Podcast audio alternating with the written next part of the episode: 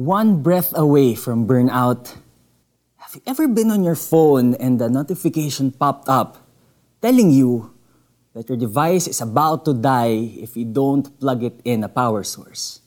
Pero binaliwala mo lang yung notification and you thought to yourself, mamaya na ako mag-charge. Then you forgot to recharge. Your screen goes black. You're upset at yourself because you knew the energy was low. Yet you ignored the signs. Do you know that we do this in our lives too? Marami sa atin bigla-bigla na lang nagba-blackout, nagkakasakit o nade-depress dahil sa sobrang pagod. Lobat na. Burnout na. Such a busy world that we have a hard time wrapping our minds around the fact that sometimes God wants us to be still and rest. Alam ng Panginoon na hindi tayo makaka-function ng maayos kung hindi tayo humihinga at nagpapahinga. Kaya huwag kang mag-alala, naiintindihan niya na pagod ka na. Lahat ay napapagod at nanlulupaypay. Yan ang sabi sa salita niya. Hindi ka failure tuwing nakakaramdam ka ng pagod. Huwag kang mag-guilty. Huwag ma-frustrate your Creator knows that you have limits and that you need rest. Nais niyang ipahinga mo ang iyong katawan, puso at isipan. Sa ating pagkapagod, we can be honest to God sa pamamagitan ng panalangin.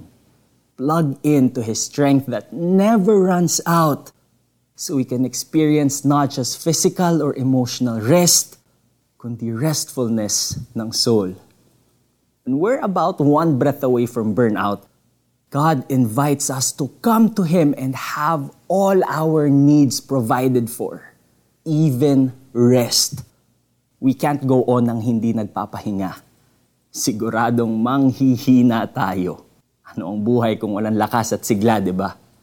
So rest in His presence so you can run and not be weary, walk and not faint. Let's pray. Panginoong Jesus, pagod na po ako. Tulungan mo po akong matagpuan ang tunay na kapahingahan na nanggagaling sa iyo. May you help me rest.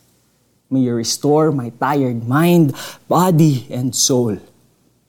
Thank you because today I receive your rest. Jesus' name.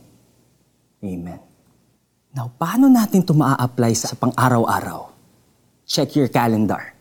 Schedule your rest and do your best to stick to it. Use that time for prayer, self-care, and relaxation. Kahit na ang mga kabataan ay napapagod at nanlulupaypay.